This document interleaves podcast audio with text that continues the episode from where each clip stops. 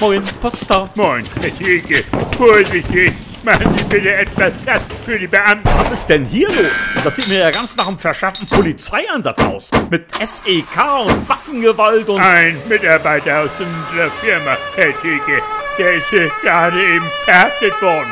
Er hatte letzte Nacht dem Tresor im Büro aufgebrochen und 400.000 Euros erbeutet. 400.000 Euro. Respekt, Respekt. Mir schlottern immer noch beide Knie, wenn ich dran denke. Na, Gott sei Dank sind Sie ja unverletzt geblieben. Der wird bestimmt einige Jahre Gefängnis dafür kriegen, Herr Thielke. Wenn nicht sogar noch mehr. Meinen Sie? Bewaffneter Raubüberfall in einem besonders schweren Fall. Oh. Oha. Dann noch dazu Sachbeschädigung, nächtliche Ruhestörung. Da sind wir dann ganz schnell mal bei... Ich hätte ihm das niemals zugetraut, Herr Thielke. Nie im Leben. Kannten Sie den Kollegen denn persönlich? Ich meine, Ja, also- in welchem Verhältnis standen Sie zu dem Festgenommenen? Wir haben ab und zu zusammen mal gefeiert, Herr Thielke.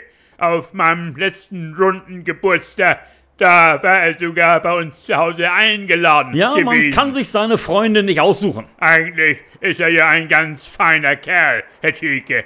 Arbeitsam, fleißig, sensibel. Aber eben leider nur sehr bedingt ehrlich. jeder kann mal vom rechten Wege abkommen, Herr Thielke. Am besten wäre es natürlich für alle Beteiligten, wenn sie die ganze Sache einfach intern regeln würden. Aha. Also ohne Staatsanwalt, nur innerhalb ihrer Firma. Sowas geht, Herr Thielke. Na klar geht das. Die katholische Kirche, die macht das doch schon seit Jahrtausenden so. Aha. Immer wenn bei denen irgend so ein Priester mal wieder so ein richtig krummes Ding gedreht hat, Ja. dann sagt der Erzbischof einfach, keine Polizei, der Sünder hat bereits Reue gezeigt, wir regeln das hier unter uns Männern. Aha. Die schicken den Staatsanwalt wieder nach Hause, der Übeltäter wird versetzt und alle haben Gottes Segen. So sollten wir das hier auch regeln, Herr Thielke. Na klar, das Ganze nennt sich katholische Lösung. Ja. Tätige Reue bei vollem Lohnausgleich. Katholische Lösung, Herr Thielke. Das gefällt mir.